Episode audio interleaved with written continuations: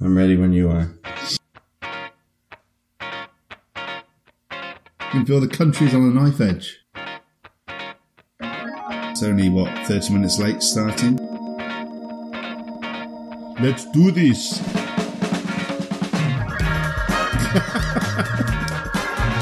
It's a joke, obviously. You are in for a treat. We're not rioting yet. I don't like that question. You're just saying shit and you don't even know what you're talking about. That Spidergate sounds way cooler than Manta Rays, doesn't it? And I was like, well, here's my two cents. You, you, you need a lot of scotch. That's how we should describe the podcast. If they all went out and recruited one more person, then we'd have double the number of people listening. Well then. Let's start the show. Good evening, sir. How are you doing? We're back. Uh, I'm doing well. Welcome. You paused. You paused. Then. Are you sure you're doing well? There was a. Yeah, I was just Was a- finishing the sip of my my beer here, so it's uh, do, you want to, do you want to put a plug in for the beer? See if we can get some sort of sponsorship deal out of it. Krombacher Pils. Okay, I only asked. I Ein, need to get like that about it. eine Perle der Natur. Wow, well, your your language skills have really advanced, haven't they, since you've been living there? Oh. My word, Flash is bilingual, ladies and gents. Here A it is. pearl of nature is what it means. Okay. And actually, I'm now working on my third language, so I'll be trilingual. So you know. Okay. How much beer have you got left in that bottle? Because you just need to take two fingers of it now. oh, you're right. The two fingers game. You should maybe explain that to the audience who doesn't. No, no. I think just leaving it as you should take two fingers. I think uh, those those those that know us closely enough will know the uh, the game that we're we're playing, and those that don't will just think that you're doing something with two fingers right now that is probably best left between two grown men on, on a Skype video call. But um, if you want to know what the meaning of the two fingers are, and you don't know, tweet us in tweet tweet me, and I'll gladly explain the rules to you. All right, all right. Well, no, I uh, I'm almost done this one, but I do have another one ready to go because you know we got a pretty jam packed show. I think tonight, as Yeah, we always. have. Well, you know, we, we like to push as much into a show as we can, and I think I think we're not going to disappoint tonight. Yeah, well, why don't you start us off with, uh, you know, if you're not too depressed or just completely over it, I want to hear your thoughts on the on the election, the big Oh. UK election, the once every two years UK election that seems to be happening uh, these days. So the the vote was what a couple days ago. Uh, weekend. yeah, so yeah, not even a week ago. Um, yeah, it's interesting because obviously when the US elections happened, you know that gets global coverage, and Yeah, everyone, you know, chatting to you and chatting to other friends, everyone, everyone's, you know, oh, what do you think about the US election? To be honest, normally when the British elections happen, nobody gives a shit. Um, to be honest, not even the British public give that much of a toss about it. But this time it seemed to really capture. I don't know. The, the I was getting you know messages from people all around the world asking, "Oh, how's it going? You know, yeah, what do you think the results going to be?" So it, interesting from that point of view that suddenly the globe is sort of taking an interest in this little small island and its politics. Um, yeah, it was funny. My my prediction before um, it happened, uh, actually the night before, I was with a group of friends and we were we were predicting. I I predicted that um, the Conservatives, the Tories, uh, would would retain uh, power, um, but I actually said that they would end up with a narrower margin, uh, a narrow narrower majority, I should say, yeah, uh, than they got. Um, obviously, that's the case. They ended up without a majority. yeah. They got that minority. Yeah, Um, so yeah, and I think that's watching the results come in. It was interesting seeing that. I think the the polls in the last couple of elections have been so far off that the pollsters were sort of edging their bets a little bit this time and not really committing. Um, but actually, the guy that does the poll for the BBC, he's um, he's a professor of politics in Stirling University, I think. Um, he nailed it bang on, effectively. Really? Um, he was about the only one, whereas all the others were, were kind of way off. Um, Yeah, I, my my my worry is I, I thought that Theresa May and the government would take this as a sign of okay, well you're back in power through one way or another, but people obviously aren't happy with what you're doing. Yeah. You need to make a change. Whereas from what I've seen on the news today, especially, she's basically said, well, you know, we're back in power and off we go with what we, you know, set out to do. It's like, well, no, people didn't vote for you for a reason. Yeah, Um, you lost you a wanna take note lot of of seats. You lost a significant number of votes. But what was voter turnout like? That's my It was, my understanding was it was high and where it was particularly high was with the youth vote. yeah, yeah, Um, which went I- to largely to Corbyn, right, in the Labour Party.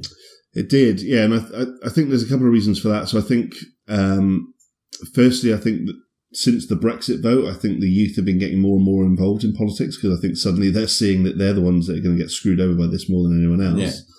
Yeah. Um, so I think a lot of them had already registered, but there was an even bigger surge in registering to vote in in under. I think it was under twenty five 25s. There was a big surge. Yeah, Um, and then, yeah, as you correctly said, the, the majority of the young people were all pushing towards Labour. And I think, I think two reasons for that. Um, first reason being that one of their manifesto pledges was free education, Right. higher university, higher education. Um, and I think the second part of that is from when we had the coalition with um, the Conservatives and the Lib Dems. So when we had David Cameron and uh, Nick Clegg forming a coalition, at that point, the Liberal Democrats' pledge at that time was free education. Um, but when they formed the coalition, obviously they weren't the majority party, so they their manifesto was, had some influence on the Tory policies, but was watered down. And one of the things that went out the window was free education. And I know a, a lot of students would traditionally back the Lib Dems, and I I think there's still even now we're what seven years on, maybe a little bit longer. they're still Um, there's still a big backlash about that. Um, so I th- it was interesting to see the Lib Dems starting to make a comeback, but I think Labour basically stole a lot of their comeback by making that pledge. But yeah, it really, it was a an election with no winners. Um, you know, Labour obviously saying, you know, they're winners because they, you know, they outperformed the pollsters and they increased their vote, which I guess is true. But Is this the high? Is win. this the highest number of seats they've had? Um, no, because they've had government before. Oh, okay, So, yeah, yeah, yeah. you know, Tony Tony Blair was was Labour, and Right. interesting. But since Tony Corbyn Blair- took over the party, this is the highest. Yes, yeah. and that's the big thing. I think because Corbyn's had so much infighting with the Labour Party to deal with, yeah, um, everyone was like, "Well, if he can't control his own party, there's no way he can control the country and yeah, gain the electorate." But actually, what we saw is actually he came across very well, and I think, I think the other part of it is that just the camp, the difference between the campaigns. The the Labour campaign wasn't. I don't follow a lot of the campaigns, but the Labour campaign wasn't brilliant. But Corbyn came across very well, and in Mhm. the debates came across very well. Um, whereas in the one debate that she did, May didn't come across that well, and then she dodged all the other debates. yeah. Um, well, she just seems like a like a robot, basically. Like I don't know. I've only seen a couple things of her speaking, and it's just like, wow, you seem really out of touch, and you know, just. But whatever. Well, That's I- an, yeah, an I outside until the observation. Well, I've heard several people say this up until the campaign starting. Whether you like Theresa May or not, I think they all thought she was actually doing a reasonable job Yeah. as prime minister. Then there was a couple of Um, hiccups along the way, or something. And then suddenly the campaign started, and she just seemed to fuck it up the ass. And, Yeah. and you know, and obviously now everyone's looking back, going, "Well, you shouldn't have called the the snap." Ele-. You know, you, Yeah. you you you called the snap election because at the time you were so far ahead in the polls. And it was you a chance to consolidate power for another. yeah, ex- another five years with a massive majority and push through her agenda, primarily to push through Brexit without yeah. without having to answer to anyone. Um, But I think maybe Whereas- that's also why it backfired. Personally, Well, and I- from an outside perspective, it looks like when you do a move like that and you call that snap election, like that has to rally your opposition in a way that it's just like, well, who do you think you are? Like it's a blatant Yeah. move to be like, we have the the prerogative. We're just going to call an election because we think we could win, and you know, consolidate our power. Or whatever. It's kind of like the, the you were David Cameron when he said we'd hold the referendum for Brexit. It's like, well, that'll never happen. We'll just say it in order to, you know, appease people or whatever for your own agenda. and then it totally backfires. But so I think that is Yeah. one thing. And then I think that because of the Brexit thing, you know, people, the, the people that are upset about Brexit, the young people, like we just said, they didn't, you know, go along with this and they came out and voted. So to me, that's kind of what it seems like from a, you know, fu- purely from an outsider looking at not a whole lot of the domestic issues, but it feels like that's where a lot of this sentiment was coming from. At least that's what I was seeing online on the Twitter stuff. Yeah, And a lot of people I- saying that Jeremy Corbyn actually, like you said, came across really well and that he's been a rather consistent political figure for most of his career. He seems like, and I don't know if this is a true, uh, a valid comparison, but he seems like the Bernie Sanders of, of UK politics. Yeah, I think that's that's true, and I think to me, to me, I think they should, we should have called an election when David Cameron resigned because although the way that the British electoral system works, you don't vote for prime minister, you vote for your member of parliament, your MP in your constituency where you live, Yeah. and then whoever has the major- the most number of MPs in the House, the leader of that party becomes then prime the minister. Yeah, it's the exact same Um, in Canada. Right, but I, I think uh, actually a lot of people either don't know their MP or ignore that anyway. They vote they vote for who they want to be prime minister by voting for that constituents party. Yeah. Um, so I actually think when David Cameron resigned, and the same when Tony Blair resigned and Gordon Brown came in, I think you have to call an election because although that's not the way our electoral system works, that's the way people interpret it and use it. Yeah. So as soon as David Cameron resigned, we should have called an election let let let the Tories choose who there's going to be their leader, and then choo- call an election and go from there. She didn't, so I think that was for me that was a mistake. I think the other mistake was then setting out what her Brexit or the party's Brexit strategy was going to be, and then still not calling an election, laying out those cards, and then calling an election once we've triggered Article 50. We triggered Article 50 three months ago, and we still haven't started negotiating Yeah. and uh, you know, and now we've now we're in this place where we she doesn't have a strong mandate. She's going to have to you know garner votes from everywhere. Like the, and the big push, like the big push on the news today is about the single market, and you know a lot of people are saying, well, actually, we voted those that voted for the leave. The leave campaigners weren't saying that they were going to leave the single market. Actually, the leave campaigners were saying we would stay in the single market, like Switzerland and Norway and Iceland.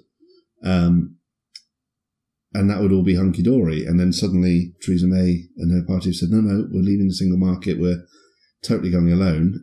She's lost this election basically. Um, but it's still, from what they've said on the news, they're still going to force that through. And I, I don't know. To me, this, this should have been a wake up call. Um, to be honest, I'm surprised she's staying in power, but I don't know who they would get to replace her. yeah. Um, my worry would be Boris Johnson, who that turd. Geez, yeah, that's whatever your particular political alliance is. Surely you have to look at him and go. It was it was funny when he was mayor of London because although London's a major city, it's just once you fuck it up, there's only so much damage you can do. Make him prime minister. There's a lot of fucking damage he could do. Yeah. Um, as we're seeing, you know, maybe with Trump in other parts of the world. So, yeah, bit of a, a bit of a cluster, to be honest. I think we'll see how it all pans out. My worry is that she's they're going to start the negotiations. I think in a week's time, Yeah. the Brexit negotiations, and they'll get a few months in, and there'll be a leadership contest, and they'll either have a vote of no confidence in her, or they'll vote somebody else in as leader, or attempt to, and just destabilize everything. And all the time that's going on, we're losing this negotiating time. yeah, Um, and kind of losing negotiating power and ground. But I mean, Yeah. to be honest, the UK is negotiating from a point of weakness. I mean, the the the union's not going to let you get away with it. Well, and- and- you know what I mean? And I've heard several. I've heard several people say that the U, the European Union will want to make an example of the UK yeah, to scare others into not going the same route. Yeah. So, you know, I, I worry that they won't give us an extension. They, you know, potentially they can extend the two years that it takes to negotiate. My worry is they won't give an extension and they'll play hardball. Yeah. And then we'll just default back to um, WTO standards for trade while we try and sort it all out. And it'll just, oh, it'll be an absolute mess. That's my worry. yeah, Um, I hope I'm wrong, but that's my worry. yeah. Who knows? Well, anyway, glad we uh, got your thoughts on it, and uh, we can move from you know one depressing outlook update with a with a with a bleak outlook to another. Are you ready? Oh, I thought we, I thought we were going to go straight into something jolly and uplifting, but no, we, we we've dragged the audience down. We're going to take them any further. Let's so- go a little further. Actually, you know what? This is one of our favorite segments, and uh, it's time for the Ebola update. That's right. Actually, okay, it, it's bad for those that have Ebola, but it's It's good for us. because I, you know, it's it's good for us. We enjoy it, and it's listeners' favorite. Yeah, so that's right. And you know what? The Ebola news is actually pretty good these days. So, Oh, really? yeah, no new cases as of the 9th of June. So Ah, okay. we're on the 13th of June, but the last WHO case report or situation report was issued on the 9th, and there's no new cases. So the last confirmed case was the 17th of May. Um, okay, so so it has been confined then to that region, which is what they were hoping. Yeah, yeah, yeah. it was so remote, and Okay. they've done they've kind of done the lab work on the suspected cases and stuff like this and it looks like there was only five actually confirmed cases up to Oh, now really? so i don't know if all the the, rest. lab What the rest were just faking it, or yeah yeah they just didn't want to go to work yeah. Oh, I've got a bad case of the Ebola, boss. Can't come Yeah. in. Ebola, yeah, yeah, definitely Ebola. you just put Yeah. like a balloon of red food coloring dye in your mouth and just it's Ebola. know, that, that like sounded a- like, that sounded like the voice of experience. Yeah, yeah, yeah. I've done it a couple times. It, Yeah. it tends to cause a bit of a stir in your local health authority, though, just to get that that uh, doctor's note, you know. Um, much like much like feeding washing powder to a pack of dogs and then letting them run the streets. yeah, dogs foam at the mouth. It tends to get people bit excited as well. Yeah, that's right. Not that I've ever done that, kids. Don't try that at home. uh, yeah, but uh, yeah, so it was um, yeah, only five confirmed, and that was with the case. So I, I, I think when at an earlier time we had we had talked about maybe nine cases being uh, possible, but um, yeah, it's only been five confirmed. So there might have been people suffering from some other disease, or it just wasn't confirmed yet from the lab. You know, they haven't got the lab results back yet. But no, it seems that it was uh, confined to this area, and they have the teams in place now that are doing the contact tracing. So the last known people to have come in contact with this Ebola case or a an Ebola case, um, they've all gone through their uh, 21 day incubation period and aren't showing signs. So it looks like it's contained. I mean, there still could be something popping up or a flare up here or there.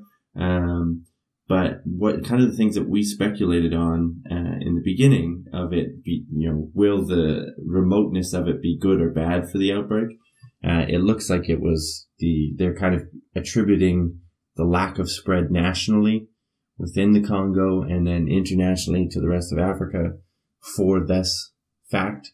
It is very remote and there's not a lot of travel going in and out of there. So it Right. seems that that And was they- true. So They have they haven't just built like a giant wall around that yeah, that, that one region and just napalmed it. Yeah. It's like yeah, yeah. There's been no more outbreaks. yeah, can't, the old uh, Donald Sutherland move from Outbreak, the, Yeah, the film. yeah. yeah. Blow up all the bridges, cut them off.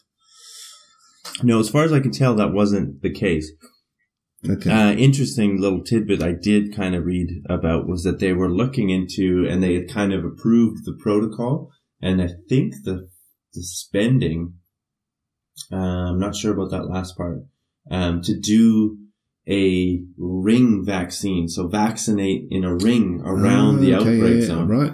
Um, and I think that they had tried that. If I remember correctly, they did that in places during the last big Ebola outbreak, or I guess we can say the big Ebola The- outbreak, you know, the big one. Um, and they had some success with it. Um, and it's, I was wondering if, if we were going to see stories like that coming out and if this, like, just, you know, cause it, unfortunately, again, this like sounds terrible. You sound like the mad scientist that's like, you know, wants people to get sick in order to test things, but it is the testing ground. Like you really, you only get a couple times to test some of these things, like the vaccines and these sort of vaccine protocols. So and that is really only during your best test of it anyway is during an outbreak. So, but I don't think that they're going to do that because it sounds like it's basically more or less gone, and the, all the models were saying that it was a very low chance that they would see another case in the next within the next 30 days or something. So it looks like Ebola is you know slunk back into the woods for now For now, and we will wait will it will see. it come back? Is it is it there lurking, peeking behind the bushes? It's always lurking. well, We need to, uh, you know, start. We need to really start heavily fear mongering for the next one. And actually, I'm going to get a bit of fear mongering in here right now, uh, because I've signed up for uh, medical alerts, global medical alerts. So all like these, you know, when there's an Ebola or an undiagnosed illness coming up, there's a network of um doctors, journalists, everyone that communicates and sends out case reports and you could just sign up to get on the list. So uh, every week I get a list of like all the diseases that are popping up all over the world. so I'm going to start, I think, a segment of, you know, every disease this episode. week? Yeah. Ep- yeah. Every episode doing a little fear mongering. And there's a I couple of things. I've got my eye on. Okay, well, uh, don't tell anyone. And I think what we should do is we'll we'll make a little quiz out of it. So you come on, maybe choose one or two illnesses or diseases that have broke out that week, and then you come on and you describe the symptoms, and I've got to try and guess what the disease is. Ah, interesting. Okay. Yeah, that's not a bad one. That's not a bad one. Okay, we'll see how that see how that goes. It could all flat could fall flat on its face, but we'll give it a go. See if it works. Yeah, the thing is, is that it might be like, you know, th- the symptoms are all the same. Well, exactly. but you know, unless you roll the dice, you don't know whether you win or not. It's like buying a lottery ticket. So you know you got to be in to win. And- We'll and- give it a go. and even the ones that I would say like aren't like the the craziest risk. It's one of the interesting things about signing up for this thing is that I've like seen all these diseases that I've never heard of before. You know, and it'll be some obscure thing from some. So we, we can go more with those. Those will be easier. Okay. because I Okay. will say for my my little you know plug on fear mongering here, and I've done it before what we've talked about Ebola or what I've talked about Ebola on other podcasts, is it's not the worst. It's a flu. You've got to be worried about the flu and avian influenza, man. it's still been popping still, Yeah, still knocking around. We've had a couple of outbreaks near me actually, so I know like a lot of poultry farms are still having to lock their chickens and Yeah, but that's the actual in, one so- in chickens. In China, it's happening in people. yeah, well, They're up to like 60 cases now. And that's the ones that they're telling you about, man. well, they're, You got to think about the ones that the government's not telling you about. Exactly. Maybe they should just mass treat us all with chemtrails from the planes. Maybe that's That's right. That's what they right. need to be doing. I just wanted to get a little, you know, out there. But there okay, is, well, that's you know, there's truth to that story. okay. Well, I'm, I'm going to take us from the depths of despair of Please do, because I was getting British way too into it. Well, yeah, yeah. I don't want to get too excited. I don't, I don't want you in any way enjoying this podcast, Flash. the listen, the listeners aren't enjoying it. You and I are not going to enjoy it. So I'm going to take you from the depths of despair of the British electoral system to the Ebola update to something that's a little bit heartwarming. Um, you and I are decent guys, Flash. I would say. We, I'd like you know, to we have a we have a sense of fair play. I would say. I think so. Um, and there's been research done that actually show that we're not the only species with this this sense of fair play, and actually dogs and wolves actually display a sense of fair play in their day to day activities. huh.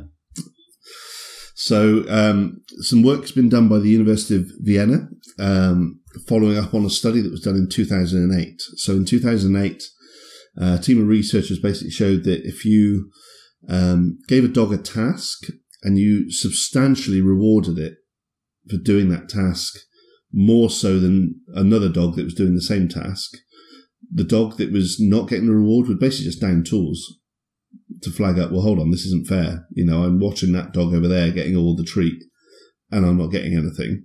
So he would just Um, give up. Yeah, he would, yeah, basically down tools. That's it. I'm not playing anymore. Um, so the, in 2008, they speculated that this was something that dogs, because they're domesticated, learned from humans. Okay. They, they yeah. you know, they, they see and they sense this in, you know, humans doing it. You know, if you go to work every day and the boss comes along to you and gives you a pat on the back every day for, you know, logging on your computer and checking your emails and comes to me and ignores me for doing the same thing, eventually I'm going to get pissed off with Yeah, that. yeah, yeah. So they was, they were thinking maybe the dogs had picked this up from humans. What they've done uh, in this latest study at the University of Vienna is retest the same study but using wolves, so non-domesticated canines. Uh, and actually, what they've shown is the results were identical.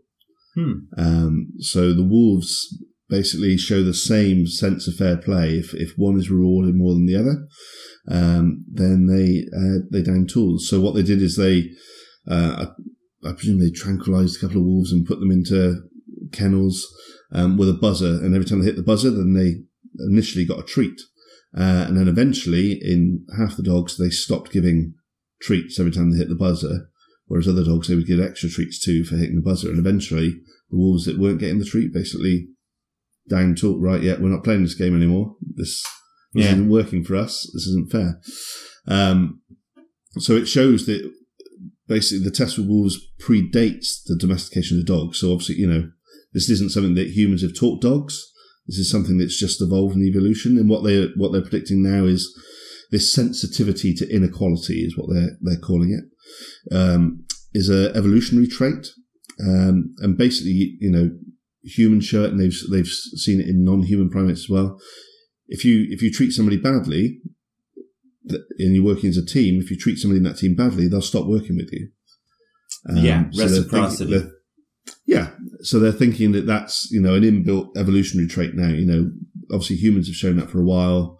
They've now started to witness that in non non human primates, and now they're seeing it in in dogs and wolves. Um, but actually, what they have followed up with is shown that actually dogs, domesticated dogs, are more tolerant of inequality, and they actually think that that, that is something that they've learned from humans because humans have corrupted them or beat them down a little bit. That actually dogs will accept. well, because we're better than them. Yeah. well, depending which way you put it, but I guess you know we're the alphas in in that that chain. So, yeah, interestingly that they've gone back and followed up followed up to this, and you know, so yeah, next time you see you know a dog out running, then you know know that that dog is out there probably playing with a sense of fair play and common decency and upstanding. That that to me is a good trait to have. Yeah. And that dog also knows that we're the boss. So it's not fair when it comes to, you know, between us and him. So I'm glad they know that. This needs to be reinforced. Some of these dogs been getting way too uppity, in my opinion. no. You were you abused by a dog when you were younger, Flash? That's what it sounds like to me. My family just treated the dog better than they treated me, so I'm really just kind of Wow. butthurt about it. the fact that they had to tie a pork chop round your neck to get the dog to play with you when you were a kid. Oh, that old joke. Good one. Well, not really a joke because I've seen I've seen the family pictures with you with the pork chop. So we'll, we'll call it a joke. We'll laugh it off if you like. Right, but I know right. the uh, the scars run deep. Flash, I know. Yeah, it's it's trauma. Um, no, it's it's interesting. I mean, it makes sense when you're thinking of pack animals. You know, like they and and this idea of like cooperation and working together in the animal world has always had this idea that you you you know you're not gonna if it's not reciprocal, like you're not gonna help somebody unless you get something out of it, and you're not gonna you know engage in a you know a, a behavior that helps them unless you know that it's coming back. Like they've looked at that in grooming behavior in monkeys, right? It's like the more you groom other monkeys, the more they're likely to groom you, you know, because they know that there's this reci- reciprocity. Um, the thing that, you know, kind of sticks in my craw a little bit about this one though is that does the test really show that it's because they're upset that the the other dog is getting it and they're not? What if they're just like, well, fuck, the buzzer's not working for me, so I'm just gonna yeah, I stop as doing well. it. Yeah, I might as well stop working. Yeah, It and that could was have nothing to do with the other dog. Like we're putting a, the- you know, you're ascribing a lot of uh, emotional intelligence and just intelligence to the animal, you know, or maybe we'll just go with the Well, no, term ma- that ma- I can never pronounce, anthropomorphizing. uh, the- yeah, you still can't pronounce it, but I that's good. can't. Yeah. I fucking can't pronounce that word. uh, but you know what I mean. It's like you, you they've Well, maybe- just maybe- maybe exhausted they the treatment. You know, Yeah. like it's maybe they maybe they do have that intelligence that, that we've discussed, but it's not on the sense of fair play. It's as you said. Well, the fucking buzzer, buzzer's not working, so I'm not going to keep pressing it. I'm not a dumbass. yeah. I'm going to yeah, go and yeah. sit. At the, I'm going to sit at the back of the cage and wait until some fucker comes to fix it. Yeah, exactly. Maybe- it's like I've tried it eight times and it's not working. So, and maybe they're just like, well, Jesus, it keeps working for Bob, but it's not working for me. So uh, I don't know. Good for Bob. I'm glad it's uh, I'm glad it's working for him. Yeah. Yeah, Bob's Some to get have all the diabetes luck. if he keeps eating like that. But that's Bob's problem. Yeah, exactly. That's what it is. Yeah.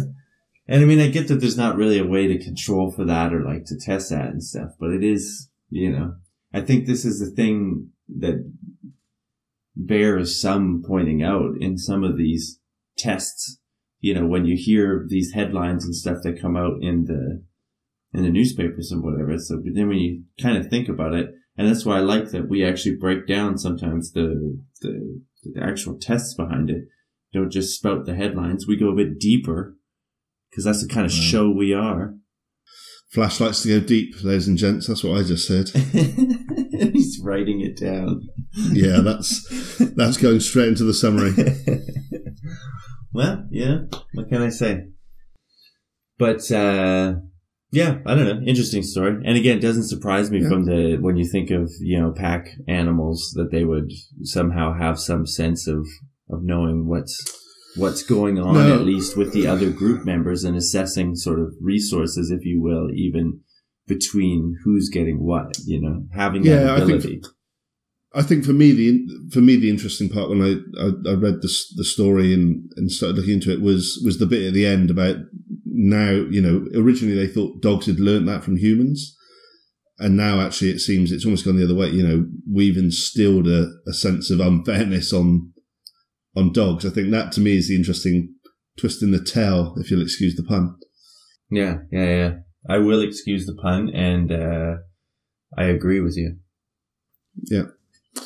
So yeah, that was it. And then um, I'm going to roll straight into the next story. And I don't really have a clever segue, so I'm just going to steamroller through it. So it actually it was on the news today um, that there's a team of uh, doctors and scientists uh, based in Massachusetts General Hospital that are basically working on a drugged fake tan. Um, so effectively, they've uh, developed a fake tan that you rub on as if you would, you know, these cosmetic products to make yourself look uh, darker and more bronzed than you already are.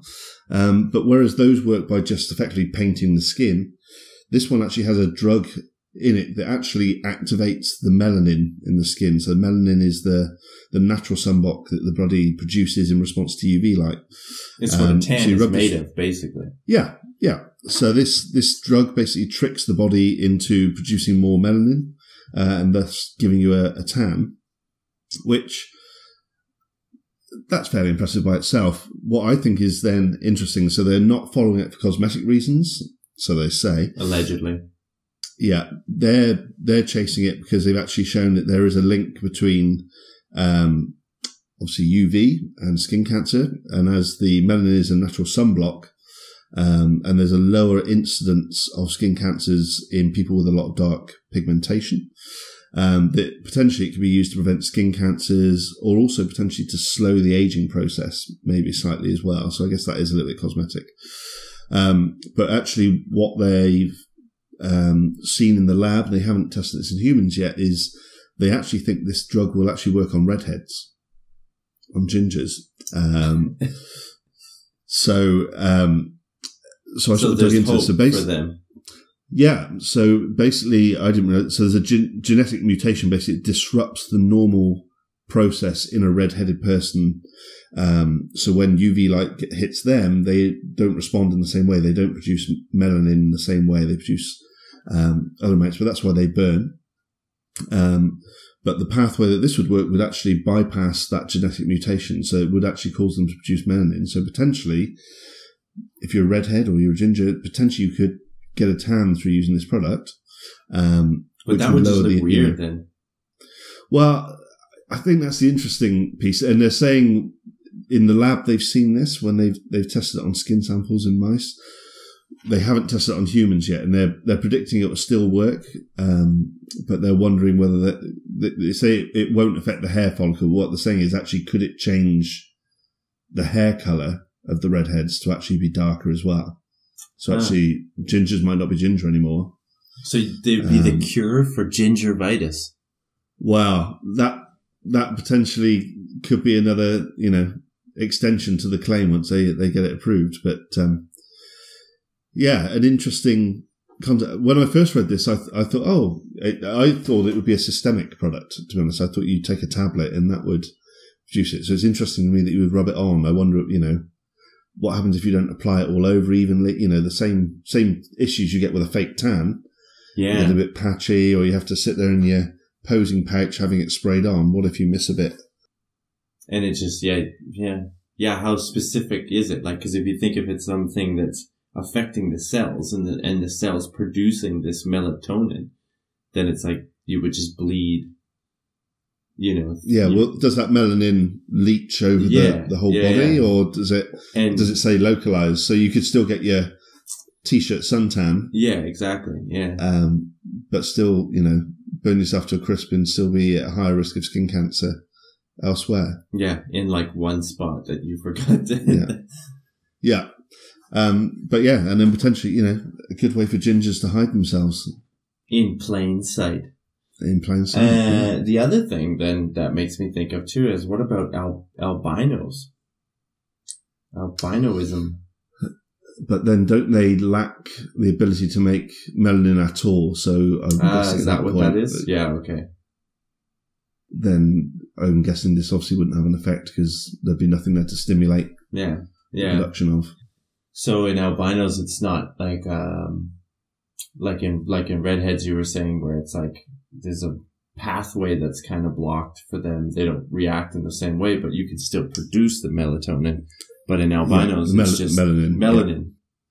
Um, but in albinos, it's just not even possible. They just don't, they lack Yeah. the machinery to even make it. Huh. Yeah. That's okay. my understanding. Yeah.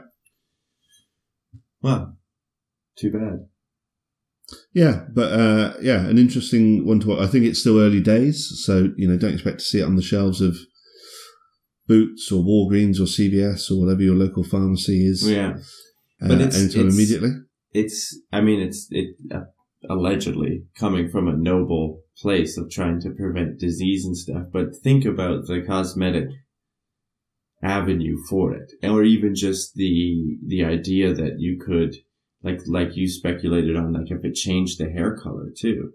If you could be then, we could have in the future, you know, taking the pills or putting the cream on to just change your, your hair color, your skin color, you know, it's like, ah, it's not even like I just want to be a shade darker or a little bit darker. I want to go from one to the other to this to that, you know, to everything that's, that's possible. Hair color.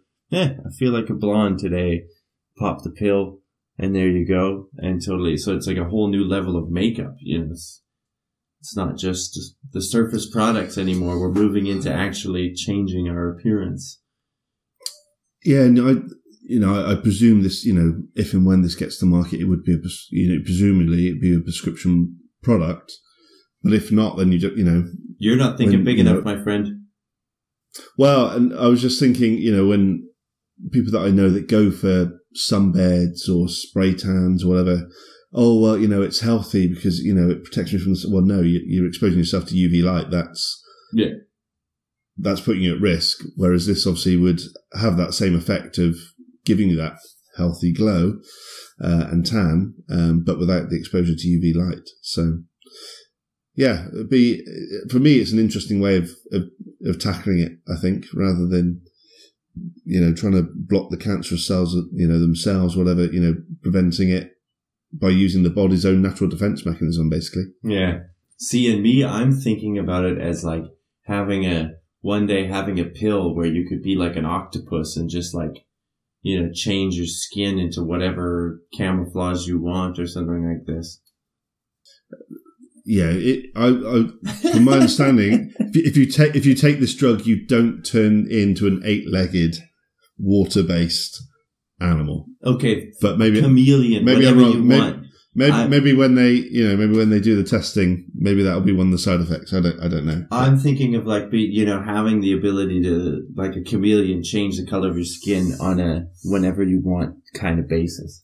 I, I I know what you meant. I just want to pick on you a little bit. Yeah, yeah. Well, you know, they seem like harebrained ideas now, but Well, stick it in an envelope, send it to yourself, as we said before. All right. Well, let's move on then, shall we?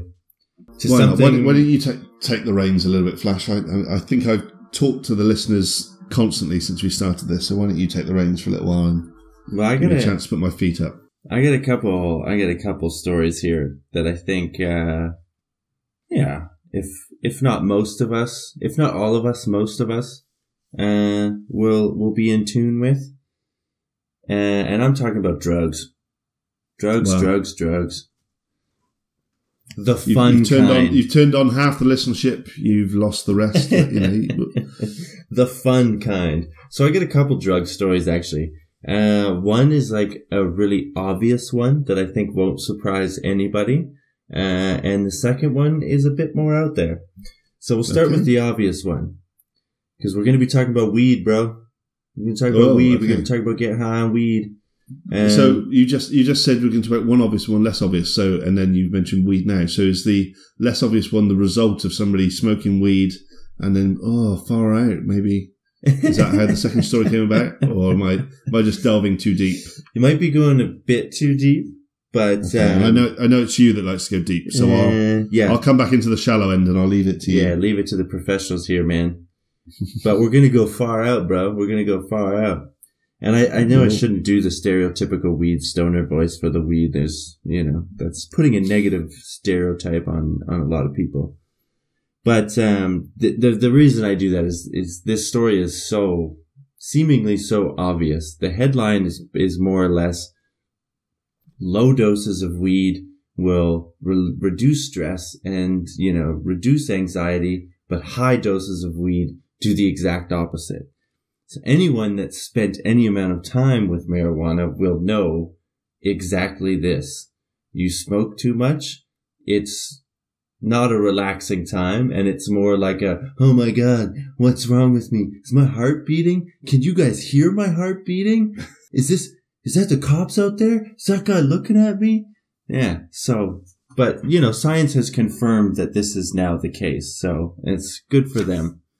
But basically what they did is, and, and in, in all those jokes aside, uh, it does highlight a point about, um, researching weed because we're really like, we're diving head on into the weed legalization in a lot of places with knowing, you know, kind of not a whole lot about it. And I know we've talked about this before. You know, weed is still a schedule one drug in the US, meaning it's more deemed more dangerous than methamphetamine, cocaine, and heroin. Um, and so it's What, put together or just by themselves? Because that sounds like a dangerous cocktail in anyone's book. yeah, yeah, yeah. Uh, by themselves, you line them up one by one and Okay. go head to head. And according to the U.S. government, weed is worse. Uh, Okay. So it's just, you know, it kind of highlights the fact that, you know, it seems like an obvious study, which to me it is, you know, um, but it's, we, we, we don't have these answers officially on the books because the, you know, the black market use and the illegal use of it is moving way ahead than the re, uh, quicker than the uh, research can, and then the legalization movement is moving quicker than the research can. And I heard a really interesting point. Uh, comedian uh, brought this up in a podcast I was listening to.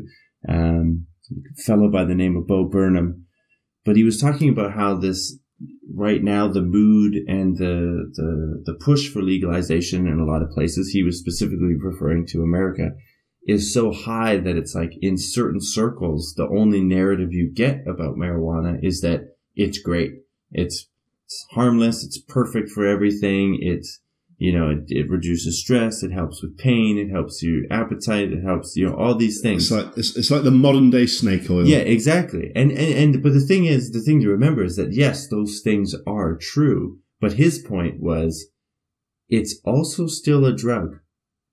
So let's, you know, Right. let's keep that in mind. And so I think that's why studies like this that are sort of confirming what most people that have, you know, used marijuana will know is that on low doses it has, you know, one effect and on high doses it can have a very different effect, which is kind of, you know, uh, a good rule of thumb to remember for all drugs. But, uh, it's, it's, you know, I think to me that's the important thing about it is that it's highlighting that there is a serious lack of research with, you know, this drug that we're hurtling towards legalization with. And I'm all for legalization, don't get me wrong. But, uh, Well, you're Canadian, of course you are. you know, it's normally uh, Canadian stereotypes I don't have time for because I think they're rude, but that one I will give you. Well, and there was so there's I know, I know off air we we talked a little bit about John Oliver. I know he did a um, a segment a couple of weeks back um, talking about trying to run clinical trials for researching some of the uses for for marijuana, and the issue being in the US particularly, obviously some states have legalized it, Colorado, and California, but actually still at the federal level, it's a prohibited drug. So actually they can't make it or transport it anywhere to actually Yeah. do the physical clinical trial with it. So they were saying that, you know, people, all this hearsay evidence of, yeah, we you know, we think it helps with glaucoma and depression, whatever, but we can't actually test it as we would normally because we, we just physically can't ship it anywhere in the United States. Yeah, and I mean, and that and that's a big problem. So it's like, you know, that and and and like this comedian fellow I was talking about there, it's like you're getting now, whereas before we were just getting a negative side coming through a lot of media channels where it was all just no, no, no, don't even think about it. It's to melt your brain and it's a gateway to all these other things, which we now know is not really true. But now it's swung so far the other way. And I think it's because it was so, you know, repressed, I guess. Um, now it's swung the other way. And we do know that there is good uses for it. Like there is evidence backing up some of these, you know, wonder claims about it. Uh, but, you know, let's temper it and go a little bit in the middle. And if we just had a sensible drug policy in the world, then we could actually investigate these things. But just to go a little bit into the study though, um, it was basically a double blind where they gave a low dose, a high dose, and a placebo uh, to the to three groups. Double blind meaning that both the doctors and the people didn't know which dose Which, anyone yeah, was which getting. group they're in. Yeah. Uh, and then they, they let them, you know, they let them chill and relax for a bit while it kicked in because it was a, it was an edible. So you gotta give it a minute, you know, you gotta give it a while to kick in. And then they had them do these different tasks to, um, monitor stress. They were going to monitor stress. So one of the tasks was a mock job interview. So they had to like, they were like, prepare you. They had you had to prepare for an interview, and then this like lab assistant would come in and give you the job interview, and just be like stone faced, wouldn't give you any reaction as to how you were doing. Um, and then they had some like um, math exercise that they had to do. That, as from what I understand, it was like count backwards by five from a random number and the way that they determined the random number was subtracting 13 from a number that they were given, a random number that they were given. And the, the, the quote from the researcher is that this is a tried and tested way to induce stress. Like we've done this before and it induces stress. And then they measured, you know, they, they got the patients to relate their feelings of stress around it and they measured uh, blood pressure, heart rate, and uh, like cortisol levels, which is the stress Yeah. indicator in the blood.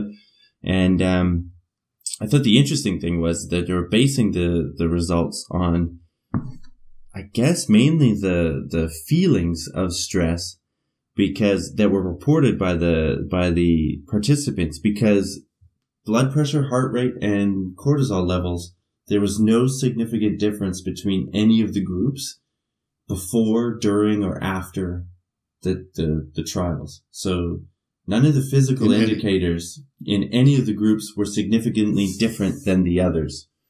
So when pooled together and averaged or whatever, you know. Uh, in the in the treated groups or in all groups. So In in, the control groups. group, Yeah, in the placebo group as well. So to me, that's kind of interesting because it's like people still reported that there was more, like the high dosage group still reported that there was more stress, their feelings of stress about the activities that they were doing and some of their behaviors during like this mock interview. They would pause more, you know, and be a bit more sketchy, I guess, about it, which again, if you've ever taken a high dose of edible marijuana, is not that surprising. Um, but the, but the physical levels remain the same. So it was like, that, that was kind of interesting to me is that is, I guess the stress reducing or increasing effects, depending on your doses, is really in the mind and not so much the body, you know? But Yeah. so that was kind of interesting. And the funny thing is that the second exercise that they did, so they did two doses, right? Like they came in for two doses, uh, two Right. trips, we'll say. We'll use the, Hey. the common, the common lingo.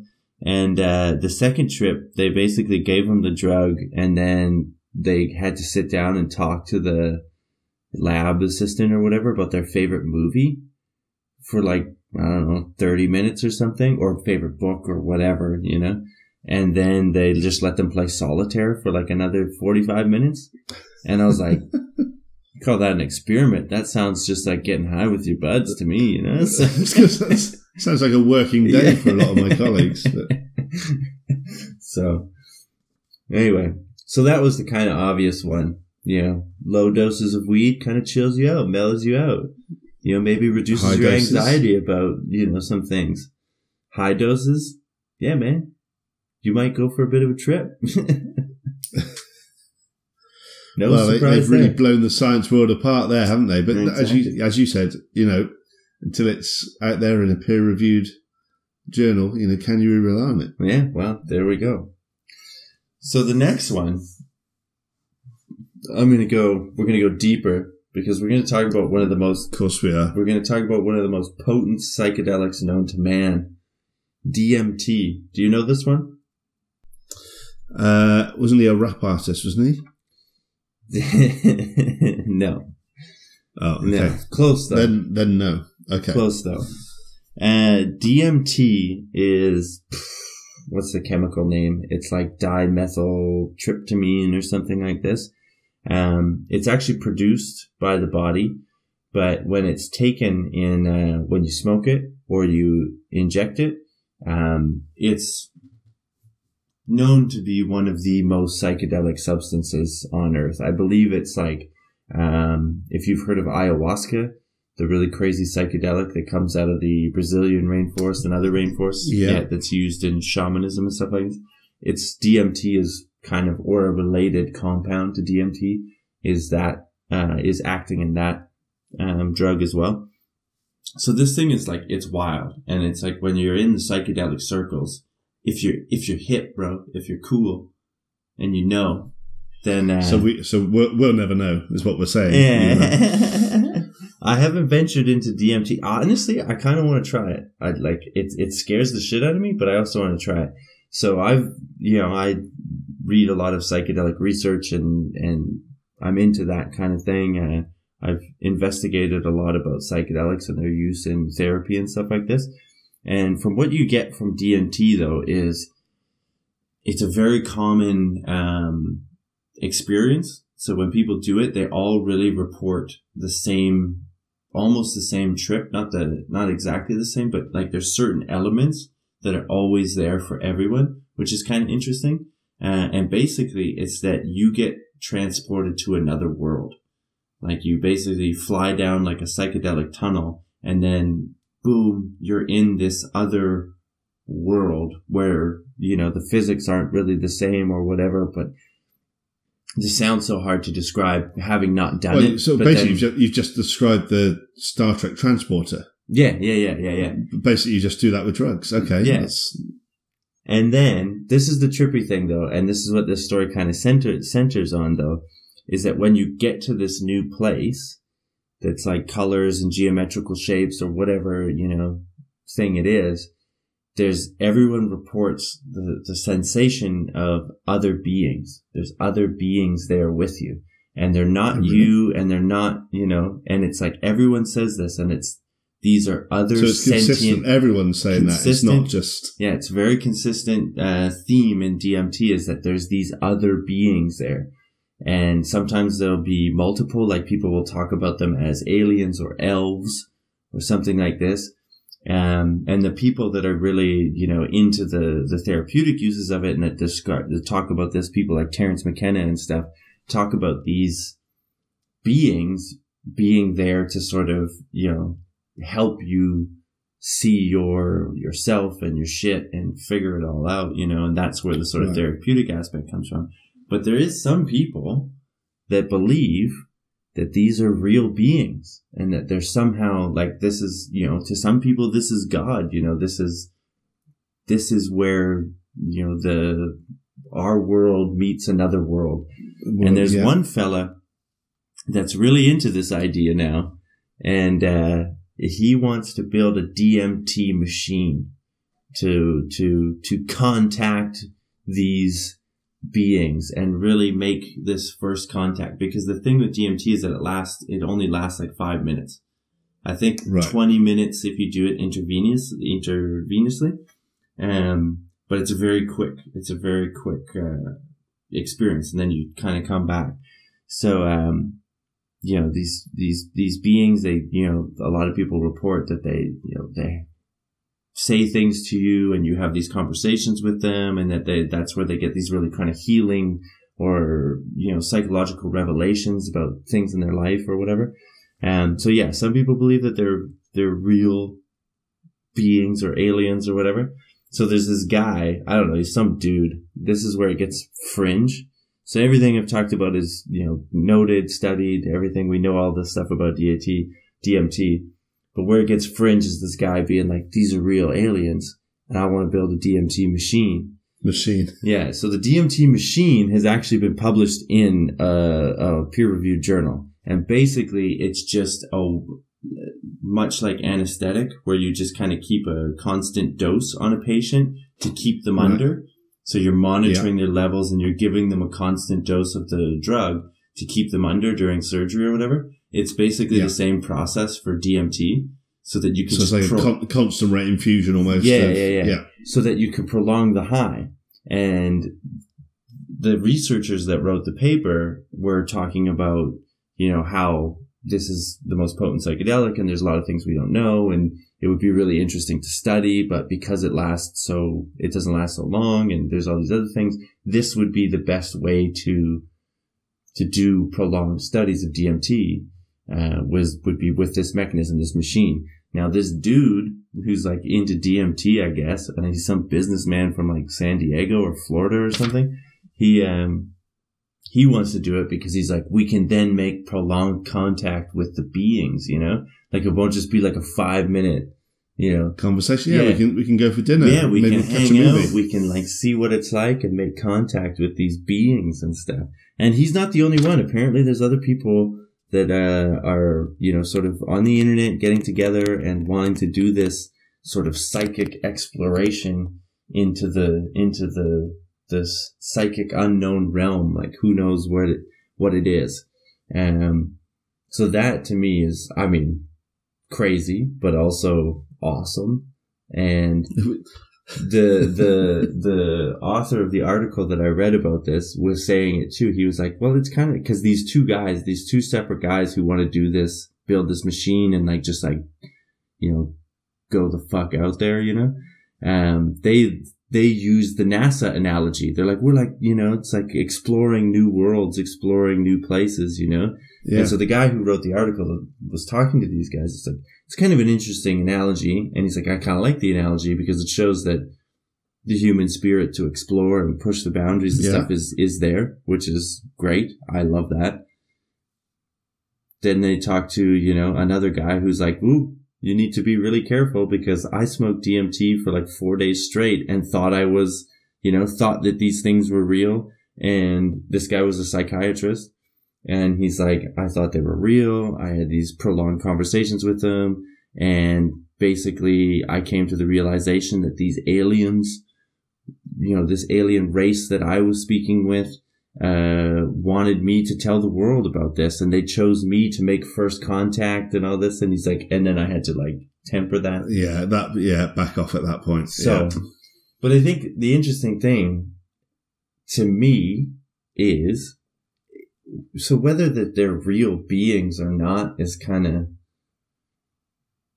I don't think they're real beings. I think it's the mind's way of interpreting this, you know, psychedelic experience. You have to put some kind of face to it, you know what I mean?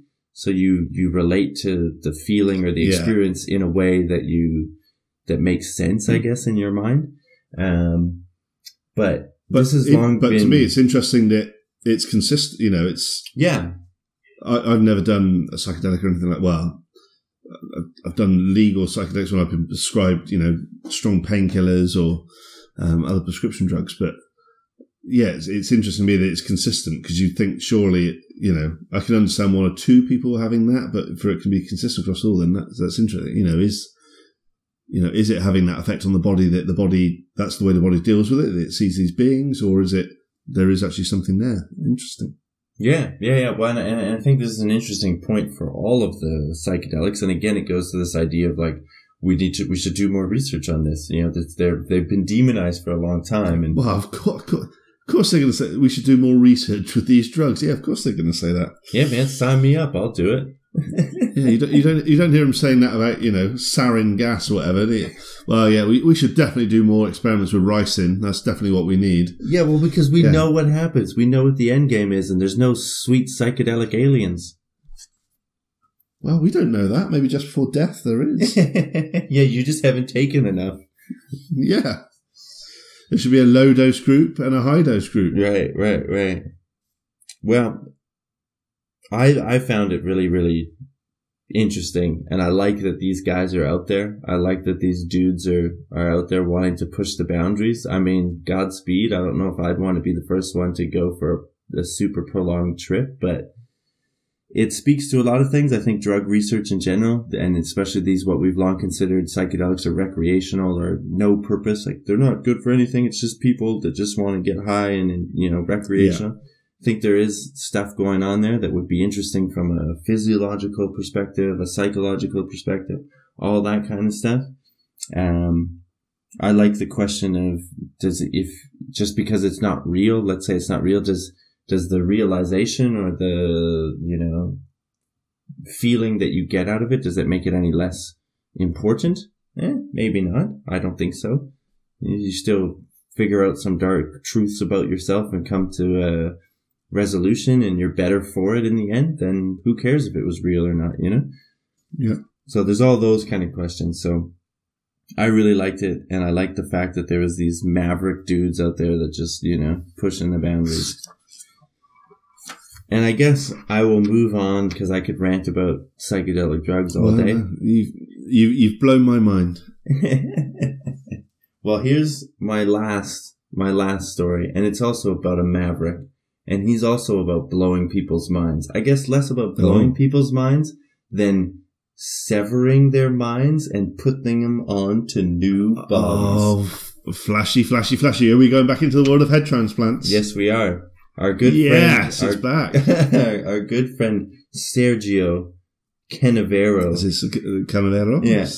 See? the rogue the rogue uh, neurosurgeon has made another bold claim about his head transplant and he wants to do it December 2017 and I for one am rooting for him Yeah, yeah. But you, you're not stepping out to volunteer for this one?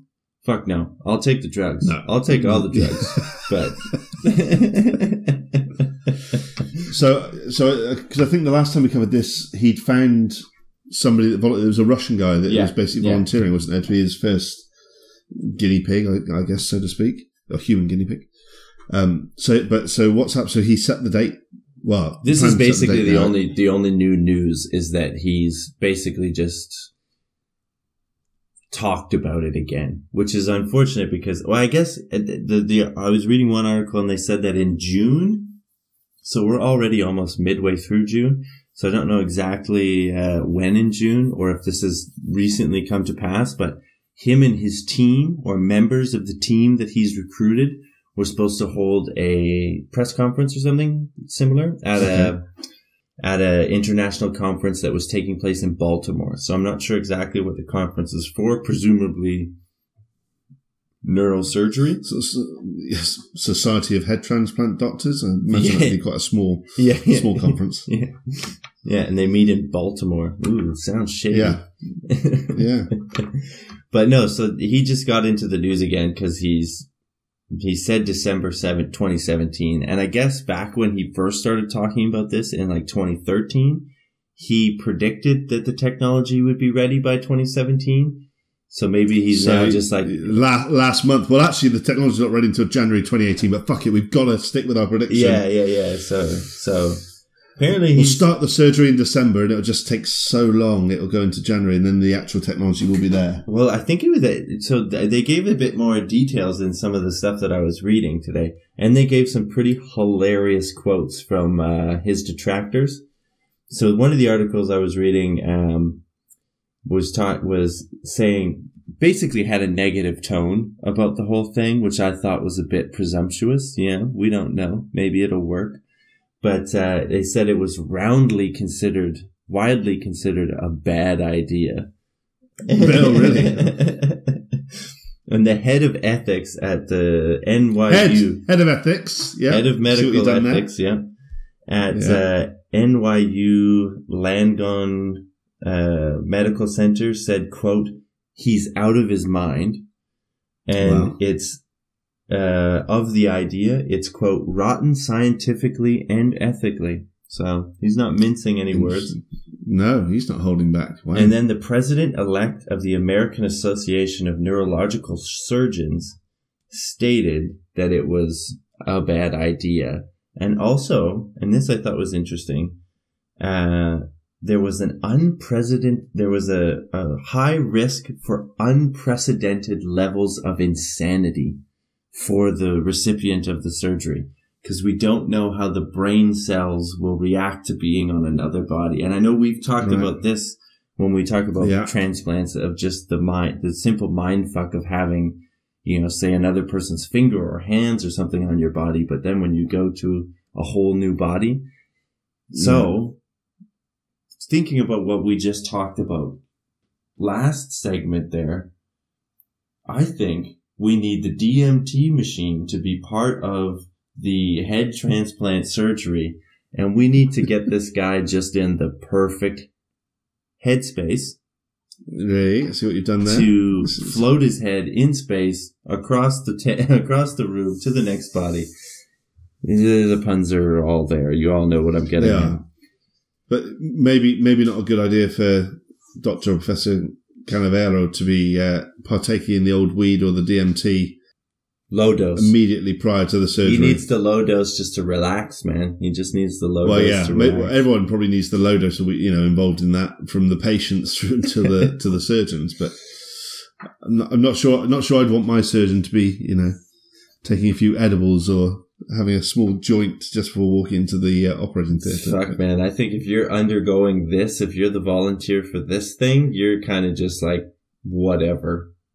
You don't really, I, I don't know what you're expecting. I don't, I mean, I don't know if you can, you know, how good of a cell job has Sergio done on you that he's like, that you're confident that this is going to work. I mean, obviously there's a desperation factor there too. The man suffers from, the volunteer Yeah. suffers from a really rare disease. His muscles don't grow. His body is basically dead and dying.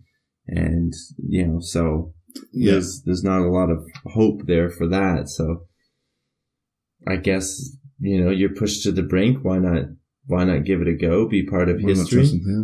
So then I was, so the background of this too, right? Because there was some precedent set. They did do a, a head transplant on a monkey in the 1970s. Yeah, However, when I originally investigated this story, I was under the impression that the monkey lived and that the experiment was terminated because it was deemed cruel. Because the monkey, he lived, which this is true, he lived for nine days post operation and he could move his head, but he couldn't move the body, the new body, because the spinal cord had been severed. So now we believe that we have the technology to fuse the spinal cord. spinal cord. But- right. in this latest bit uh, that I've been reading about, it said that the monkey died because of complications uh, of rejecting the body, like the immune system incompatibility that you find with a lot of organ Okay. donor transplants or Yeah. organ transplants. Um, so that that changes it because we still haven't figured out that whole situation, and that's a huge risk. So it's like, yeah, the surgery might be successful, but if it the body, you know, rejects the head or the head Well, rejects the yeah, body, I guess we've we've improved immunosuppressant drugs and awareness now, haven't we? So presumably, you know, as you would if you had a heart, lung, liver transplant, you're going to be on some sort of immunosuppressives for the rest of your life to yeah, stop the head reject. Well, I guess it's twofold, isn't it? The head rejecting the body and the body rejecting the head. Yeah, and it's just on a whole, a whole, uh, like a bigger level, I guess, is the Yeah. idea. But so in the procedure that they've kind of laid out is that they would, it would take, I think, 36 hours to do this procedure. So they would start, you know, taking the muscle, the vascular, all that, disconnecting it all, and then disconnect, sever the spine, keep everything super cold. So the body, both donor and recipient, uh, super, super cold. Flip Yep. them over, reconnect, and then uh, basically keep the guy in a coma for like three or four days while they dose him with immunosuppressants. And then hopefully the, but see, this is where it seems like it's like, okay, I can get on board with the surgical precision and the tools and stuff that we have to do surgery, being precise enough to connect all the blood vessels and all this stuff. And I can even get on board with uh, you can fuse the spine, you know? But this idea that like the immune system compatibility and stuff like that, like it's not just going to be such a shock that it's, you're just going to, you know, it's not, I don't know. But I want to Yeah, see it I- happen. I want to see it happen. to, to me, it's almost the other way around. Like, you know, I, you transplant a liver or a heart and lung into somebody. What's the difference? You know, suppressing the immune system to deal with that, as opposed to a, you know, it's just different host tissue.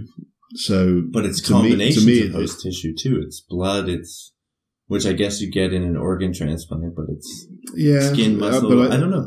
So, for, so for me, it, it's the other way around. For me, the the mind blowing part of this is the the the. Te- and I know we talked about it because he designed. I think the last time we talked about it, he designed the knife. I think. Yeah, yeah, Well, the first time we, we touched on it, um, it's like, how does that- it's like surely, you know, I don't hear of people that are paralyzed because they've had a spinal injury, having the spinal cord refused and being able to walk again. So why haven't we perfected that technique first sure. Before we go straight to that? That that to me is the disconnect, if you pardon that pun.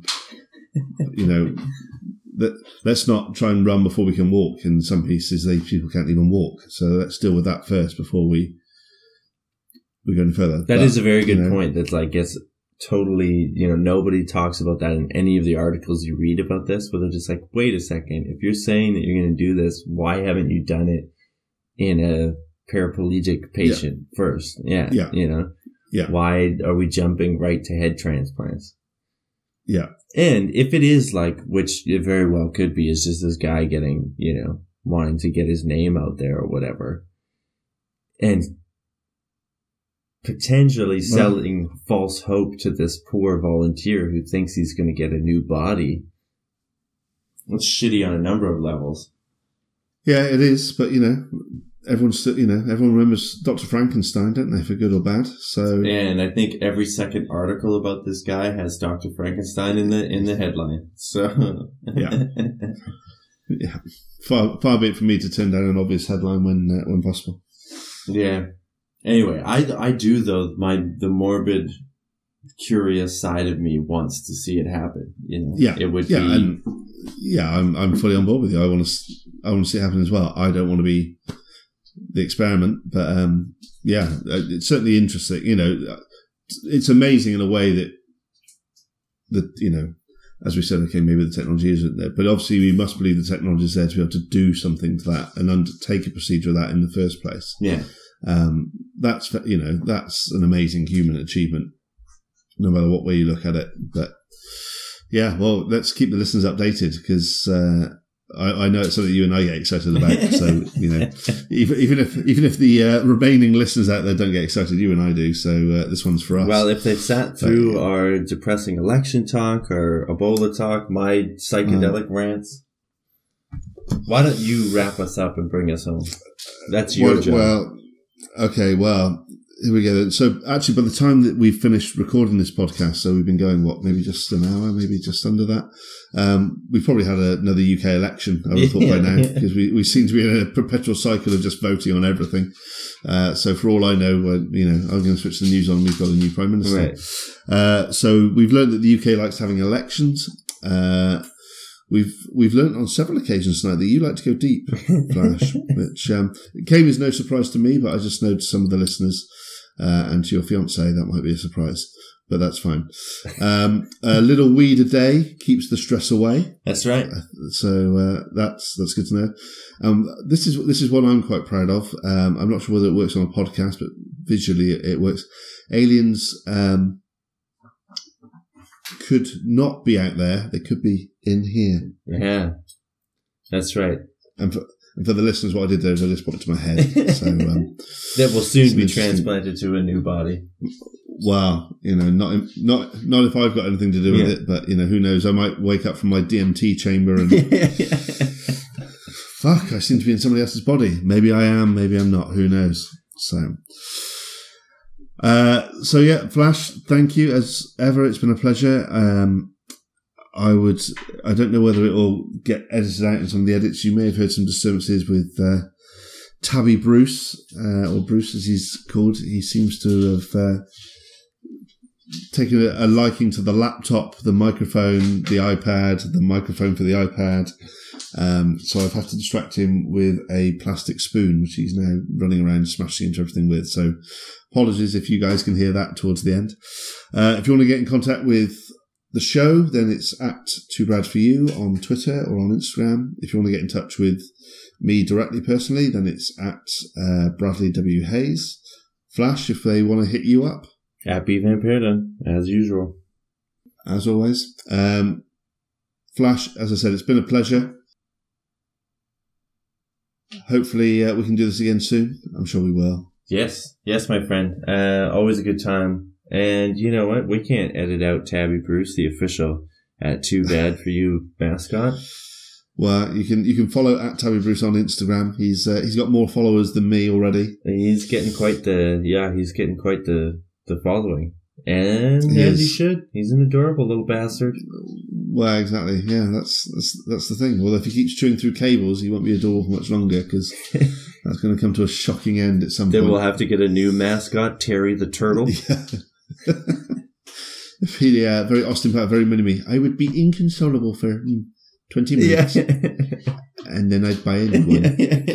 Um, Flash, as ever, it's been fun. Until next time, I'll catch you on the flip side. yeah, sounds good. Thank you, listeners. We appreciate it, and yeah, we'll talk to you all soon. Catch you later. Peace.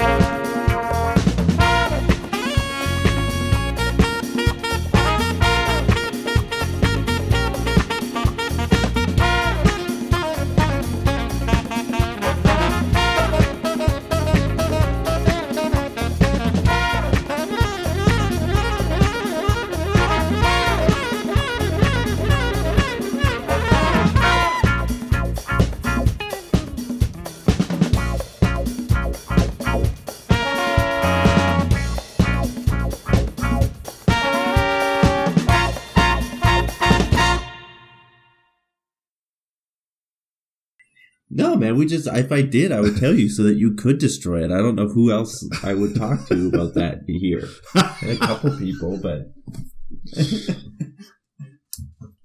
a bit on my own. That guy on the here, so- dark web that I talked to. You know, he could help. But I just assumed I'm, that was I am you. not on the dark web. I've, I've searched. I put it into Google, but it, I couldn't find the link for it. Yeah. couldn't find the little doorway. Tried knocking. Tried the secret magic word. Is this the dark web? Yeah. I think you got to go to well, Berlin. I think that's where it's probably where it started. Uh, okay. So am I starting or are you starting? Fuck it, I'm starting now. Okay.